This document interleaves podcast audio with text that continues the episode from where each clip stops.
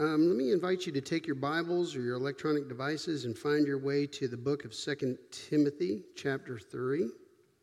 2 Timothy, chapter 3.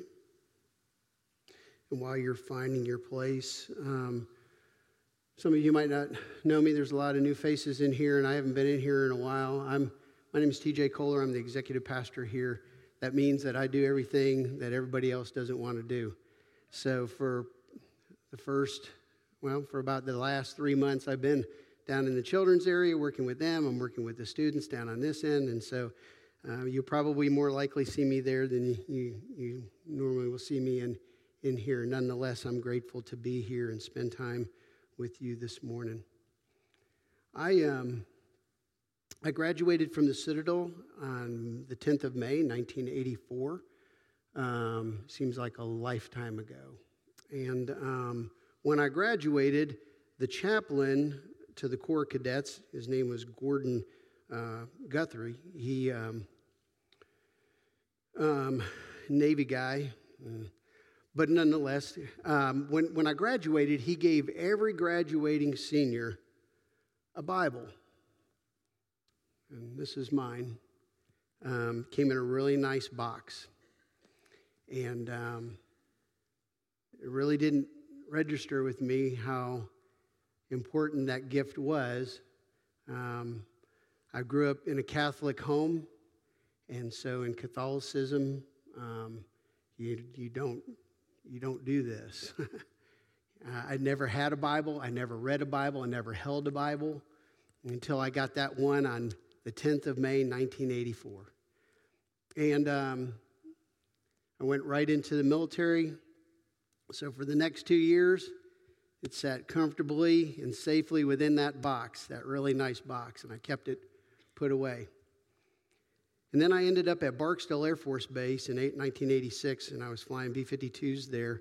And my precious wife's mother had come to visit, and she found a little non denominational Christian church, Christ View Christian Church, that was meeting in a middle school cafeteria. And so off we went. And I felt so out of place. I felt so awkward. You know, Catholicism and, and what, what was happening there was just night and day to me. And I just felt like a fish out of water. And not only that, everybody was carrying these things around. And I'm like, oh. So I got my box out and I opened it up, pulled out my trusty copy. Now I didn't feel so awkward. I didn't feel alienated. I didn't feel like, you know, I had a third eye in the middle of my forehead, right? But that began a journey for me. And uh, on the 29th of May in 1986, I was sitting in a recliner um, at my, my mother in law's house, and I was reading this. You know, in Catholicism, I, I, I, learned a lot of things. I was an altar boy and acolyte. And I, I knew that there was a God. I knew there was Jesus. I didn't really understand that whole Holy Spirit thing. And, and some people call him the Holy Ghost, and that even kind of made me even more apprehensive. But I knew, I knew these things. But sitting there the 29th of May, 1986, I realized I didn't have a personal relationship with Jesus Christ. And uh, he changed my life in that moment. But that journey began with this. And I don't mean to disrespect it, I just don't have room for it up here, so please don't take offense. Um, my, my task today is to speak into the issue of why the Bible. And um, it happens to be one of my top three things to talk about. I love talking about the Word, I love talking about discipleship, and I love um, talking about the church. But I'm going to focus my attentions this morning on 2 Timothy chapter 3, and we're going to talk about the Word, the sovereignly inspired Word of God.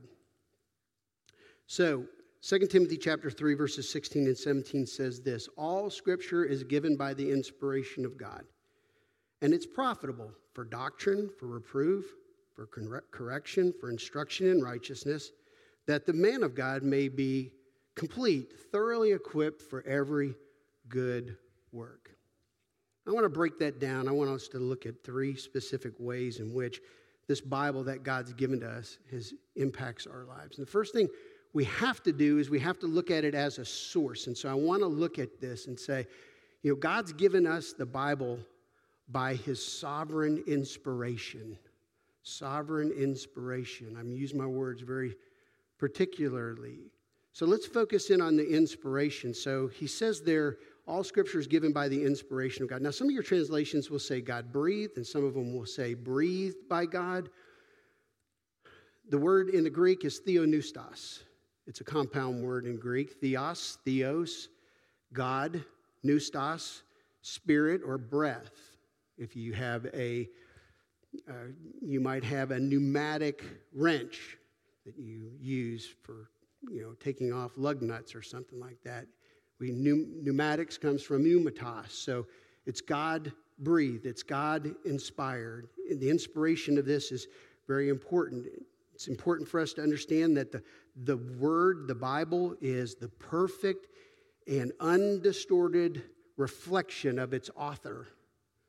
All right? The author of the Bible is, is God. And much like a mirror, other than, say, at a carnival, the mirror reflects the person in front of the mirror. The painting reflects the, the intent of the artist. And so too, God's word reflects his heart, his desires, his intentions to us. We use lots of good words about the Bible outside of even saying it's inspired. Being inspired means that the, that the word, though it came through the human, human agency, yes, men wrote out the scripture. The reality is, is that God's Holy Spirit inspired them to do that. So the Bible is not full of man's opinions. It's not full of man's ideas. It's not our biases. It's not our agenda. This is God's word that we have, that we hold. He's speaking directly to us, unadulterated, unfiltered through his word. Likewise, we would say that the Bible is it's inerrant. And inerrant means that the Bible is truthful and trustworthy in everything that it speaks to. Now, the Bible doesn't speak to everything in life, but whatever it does speak to, it speaks in truth and trustworthiness. And so you unlike a lot of things in this world that you might pick up and read and wonder is the author is this is, is this really true i mean how many facebook posts have you ever looked at and went back and you did some kind of a you know some kind of a check on it and went man that's that's not even true that that, that never really even happened but not with god's word everything that it speaks to he speaks truthfully and tr- in a trustworthy manner but it's infallible too and that's really important because infallible means that it can't be broken. God's word can't be broken. He's not going to break his word towards you. All right? He means that it's it's never going to fail. Unlike everything else in the world that fails, his word will never fail. It is timeless. Hebrews chapter 4 verse 12 says that the word of God is living and active, sharper than any two-edged sword, piercing as far as the division of soul and spirit, of both joint and marrow, and able to judge the thoughts and intentions of the heart. It's living and active. It's, it's, it's, it's as much appropriate and effectual today as it, as it was years ago, a hundred years ago, a thousand years ago. It's timeless, it's active, it's working, it's infallible. It's the truth. It's the truth we see that the Word is the reflection of God, and God is reflected in His Word. Jesus prayed this in John chapter 17, verse 17. He said, To the Father, sanctify them by your truth. Your word is truth. So there's an abiding, there's a confluence, there's a relationship between God and His word. And it's a pattern for us, this idea of abiding. In John chapter 15, Jesus said this Abide in me and I in you. As the branch cannot bear fruit on its own, neither can you. He says, So abide in me, because apart from me, you can do nothing. And so to try to live life without the word is like throwing darts with a with a blindfold on but he's given us this this word he's called us into this abiding and god God has authored this, He's inspired this. But the second part of this is really, really important, and that is the issue of sovereignty. Sovereignty. We would say we are a sovereign nation. Whoop de doo. What does that mean? We, we use the word in church all the time. Well, he's a sovereign God. And I just wonder sometimes, I've been in this a long time. I wonder um, if we really understand the word sovereign. Because, see, uh, sovereign means unequaled first. There's no equal to God or His word. His word is, under 6, Nehemiah He makes this statement in chapter 9. He says, You alone are the Lord. You've made heaven, the heaven of heavens with all its hosts, the earth and everything on. The, the host of heaven worships you. You alone are the Lord. There's no equal to you, there's no challenge to you, there's nothing even remotely close to you. You are without equal. guess what? Same with His word. Sovereign means to exist as the supreme power over things. The supreme power over things. I don't know about you, but as a student of the Word, I'm very impressed when I read stories about how God opened a barren womb and made it fruitful.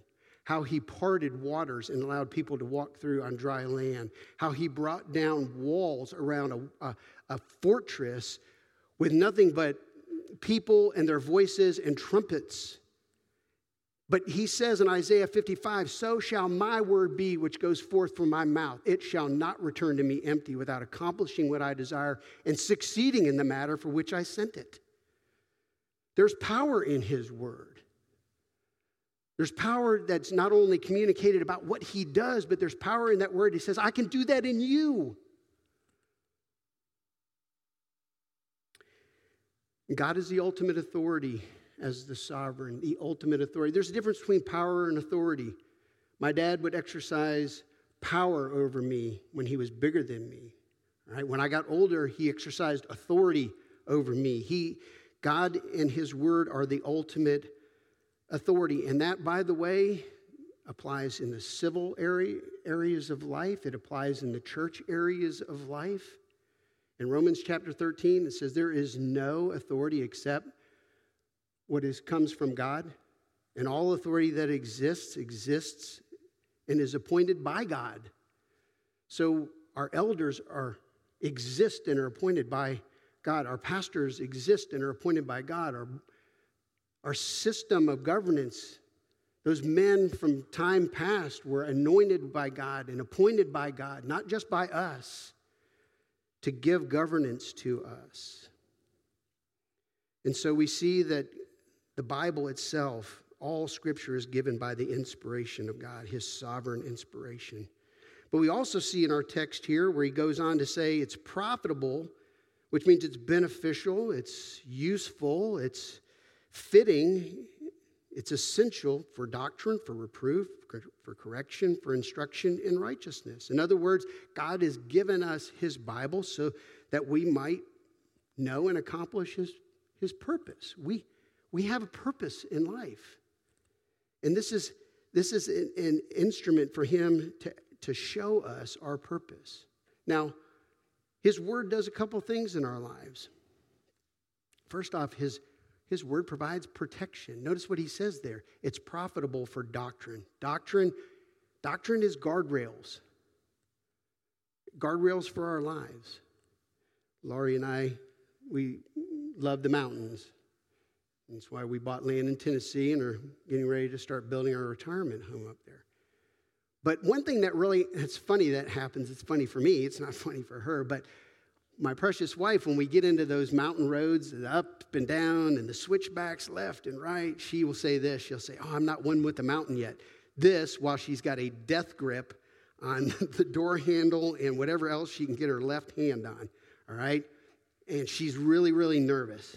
Really nervous. Sheer cliff on one side, sheer drop off on the other. But every now and then, there's a little bit of a sense of relief for her because there's a guardrail there. And I'm like, what a novel idea. Why isn't this whole road have a guardrail on it? But they put the guardrails up there where, where because of weather or because of traffic coming the other direction or because you might be going too fast going down one of those switchbacks. they put that there thoughtfully to protect us, right? And somebody is so thoughtful, they anchor that thing way down deep, right? So if you happen to hit it, you don't just push it over. So God's word is the same thing for us. It's guardrails in our lives. And sometimes we don't like the guardrails, but then nonetheless, those are intended for us to exist within so that we can thrive, so we can flourish, so we can grow vigorously in our relationship with Him. So God's word is sovereignly helps us to understand that He has protection for us, but He, he also uses His word to, to help illuminate for us that, that He does, in fact, have a purpose.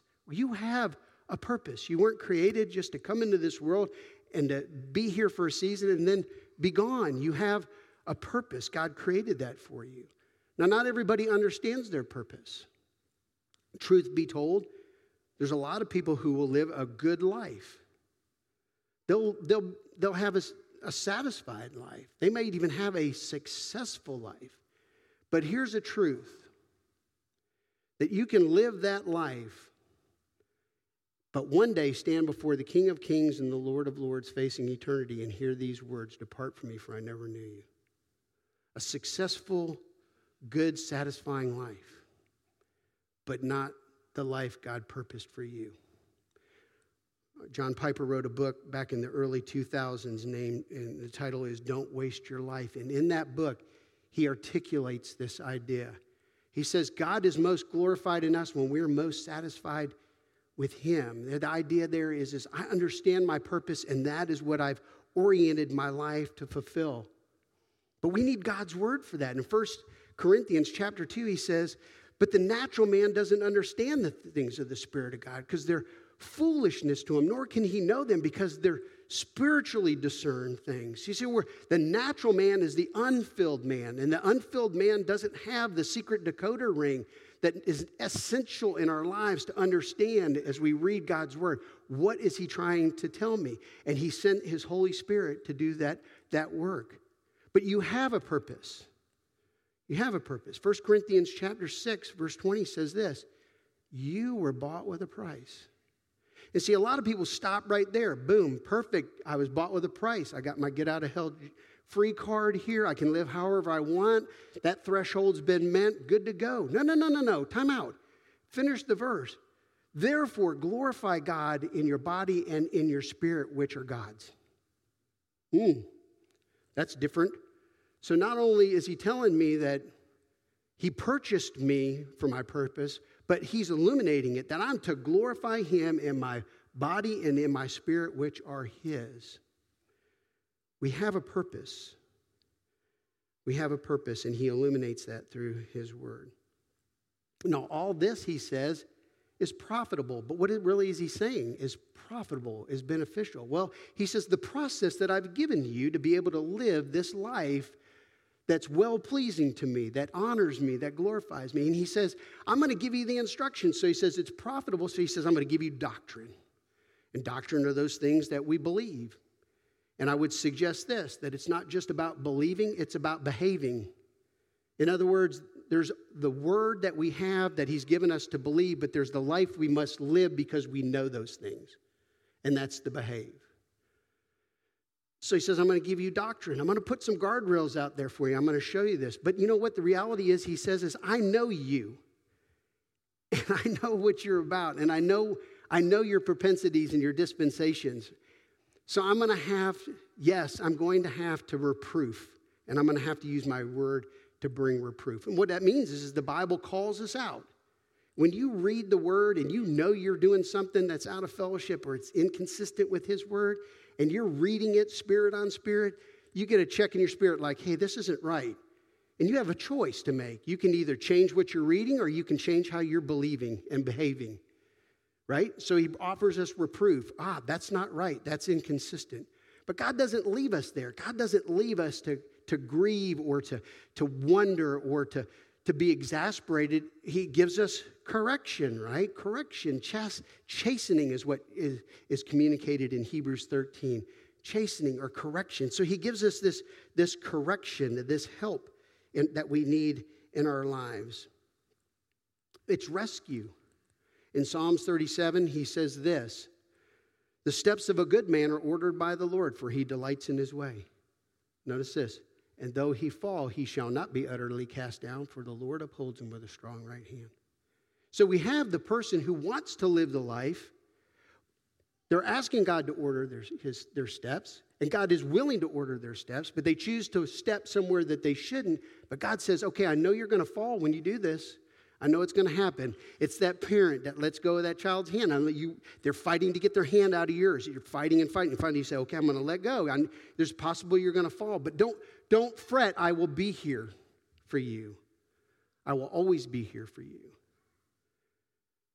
And then he finishes this and he says, "I gave you what's right. I gave you a way to know when it's wrong." I gave you a way to fix it. Now he says, I'm going to give you a way to keep it right. And that's the instructions in righteousness. By the way, guys, this is this is comparable to the Christmas Eve when you're sitting there putting that stuff together, and the first thing that you did was throw the instructions aside, and your wife's like, "Hey, don't you need those? No, I got this." And you put it together, you take it apart, you put it together, you take it apart, and you, it exasperates you, right? You feel like at the end of it, like, "Oh my gosh, why did this take so long?" Yeah, it took so long because we threw the instructions away. But God says, "I'm going to give you instructions for righteousness." It means that in that I submit to needing the instructions and I'm going to walk out what the instructions say. In Philippians chapter 2, he says, Work out your own salvation with fear and trembling, for it's God who works in you both to will and to do for his good pleasure. So we have a purpose. He's given this, this word, this inspired sovereign word, to help us to fulfill that purpose. But he us that the word transforms us. He says that the man of God may be complete, thoroughly equipped for every good work. So, in my simple mind, because I am probably the lowest common denominator in here, I see complete as having all of the ingredients needed to make something. Right? I'm not a cook. If I, you're ever invited to my house and I'm cooking, you have other plans, trust me. But nonetheless, Complete means I have the complete set of things that I need, but guess what I don't have? I don't have the instructions, I don't have the recipe. To be thoroughly equipped means I not only have the components, I have the recipe, I have the instructions in order for me to make whatever it is that God is, is asking me or, or I'm, I'm put my heart to, to making. So God's given us the word so that we can use it as an instrument of this transformation. Here's something we need to understand transformation doesn't mean making you a better you, it doesn't mean making you a better you. It means making you new. New. In 1 Corinthians, uh, excuse me, yeah, in 1 Corinthians um, chapter 5, verse 17, he says, if anyone's in Christ, he's a renewed creation. Old things have passed away, behold, all things have become good. Is that what your translation says? Probably not.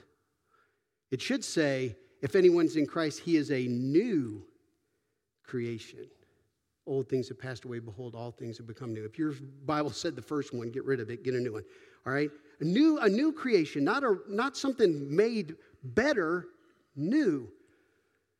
I was at a, um, I spent a lot of my time in ministry in the Southern Baptist Convention. And I, in 2000, I was in Orlando. The Southern Baptists all get together in a location, and they have this ginormous business meeting. And in this, up, leading up to this business meeting, the Southern Baptist Convention had gotten very much moderate to moving towards the liberal side. And um, it wasn't uncommon at the seminaries to have keg parties and promiscuity and you know have professors screaming profanity. Um, you know, that's, that's kind of where we got. But there was a group of men who were committed to this thing called the conservative resurgency. And so they put their heart in working towards elevating Scripture to become sola scriptura, the sole authority for faith and, and practice. And so it came to a showdown at the 2000 convention because that was wrapped up in a thing we called our doctrinal statement, the Baptist Faith and Message 2000. And so they were they opened it up before they voted and they had microphones in this monstrous convention center and people were lined up to ask questions of the people who were responsible for drafting this and it, and I'm sitting there and I, am I'm, I'm not going to lie to you I was really bored until this one guy got up to the microphone and he said this he goes I just don't understand what the big deal is it's just a book it's just a book Hmm. I don't know about you, but this is not just a book to me. This is, this is God's means by which to communicate who He is to the world and what He's done so that we could live out our fulfilled purpose. It's just a book. There are people who believe it's just a book. What's the big deal? a regular book, any other book will not change your life. It will not transform your life. When we read Romans chapter 12, and he says, Therefore, I urge you, brother, in view of God's mercy, to offer your body as a living sacrifice, holy and pleasing to God. This is your spiritual act of worship. Okay, I need to do that. That's a good thing for me to do. How do I do that? And he says, Well, don't be conformed any longer to the pattern of the world, but be transformed by the renewing of your mind, that you may know what God's good, pleasing, and perfect will is. Transform, that word there, and you've probably heard this before, is the word metamorphosis in the Greek. It means to be radically changed. It means you're not the same thing you were once before. You are something completely new. In Romans chapter 6, it says, You were buried with Christ through baptism into death, that even as Jesus was raised by the glory of the Father, so even you also may be raised to walk in a newness of life. It's transformative, it changes us. We are not and cannot be the same. Everybody in this room needs rescue, and everybody in this room needs transformation. Whether you're, whether you're a Christ follower right now or whether you're, you haven't even begun the journey, we all need to be transformed our minds, our thoughts, our attitudes, our words, they need to be transformed. But in the heart, and as it relates to the wantonness of our will, he says this There's none righteous, no, not one. In Romans chapter 3, verse 23, he says, For all have sinned and fall short of the glory of God. And Jesus has this to say about both of those. He says, Unless you repent, you'll all likewise perish. So, in our current state, without his, without his transformation, his sovereign transformation, we, we will not pass through the fire. But he offers us this transformation, and he shows us this transformation through his word that it by his perfect son in the gospel, we can have this new life in Christ. In Romans chapter 1, he says, I'm not ashamed of the gospel of Christ, for it's the power of God to salvation for everyone who believes, for the Jew first and then also the Greek. For in it the righteousness of God is revealed from faith to faith, as it is written, the just shall live by faith. What is the gospel of Christ? It's a mystery, right? What is that? Well, Paul wrote this in 1 Corinthians, and he said, I delivered to you first that which I also received that Christ died for your sins according to the scriptures, that he was buried, and that he rose again the third day according to the scriptures. And then he was seen by Cephas and then by the 12.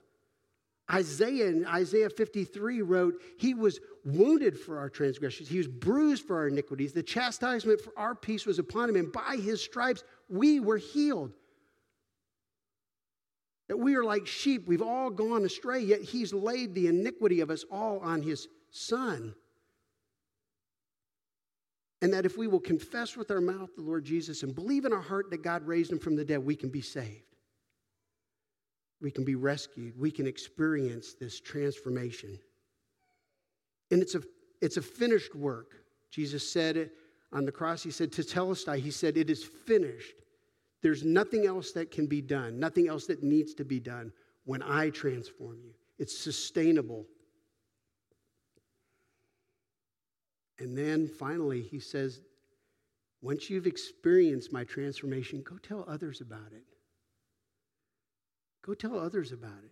We, we weren't, this wasn't a suggestion, this wasn't a recommendation. He says, But you shall receive power when the Holy Spirit comes upon you, and you shall be my witnesses in Jerusalem and all Judea and Samaria and even to the remotest parts of the earth. That wasn't a suggestion.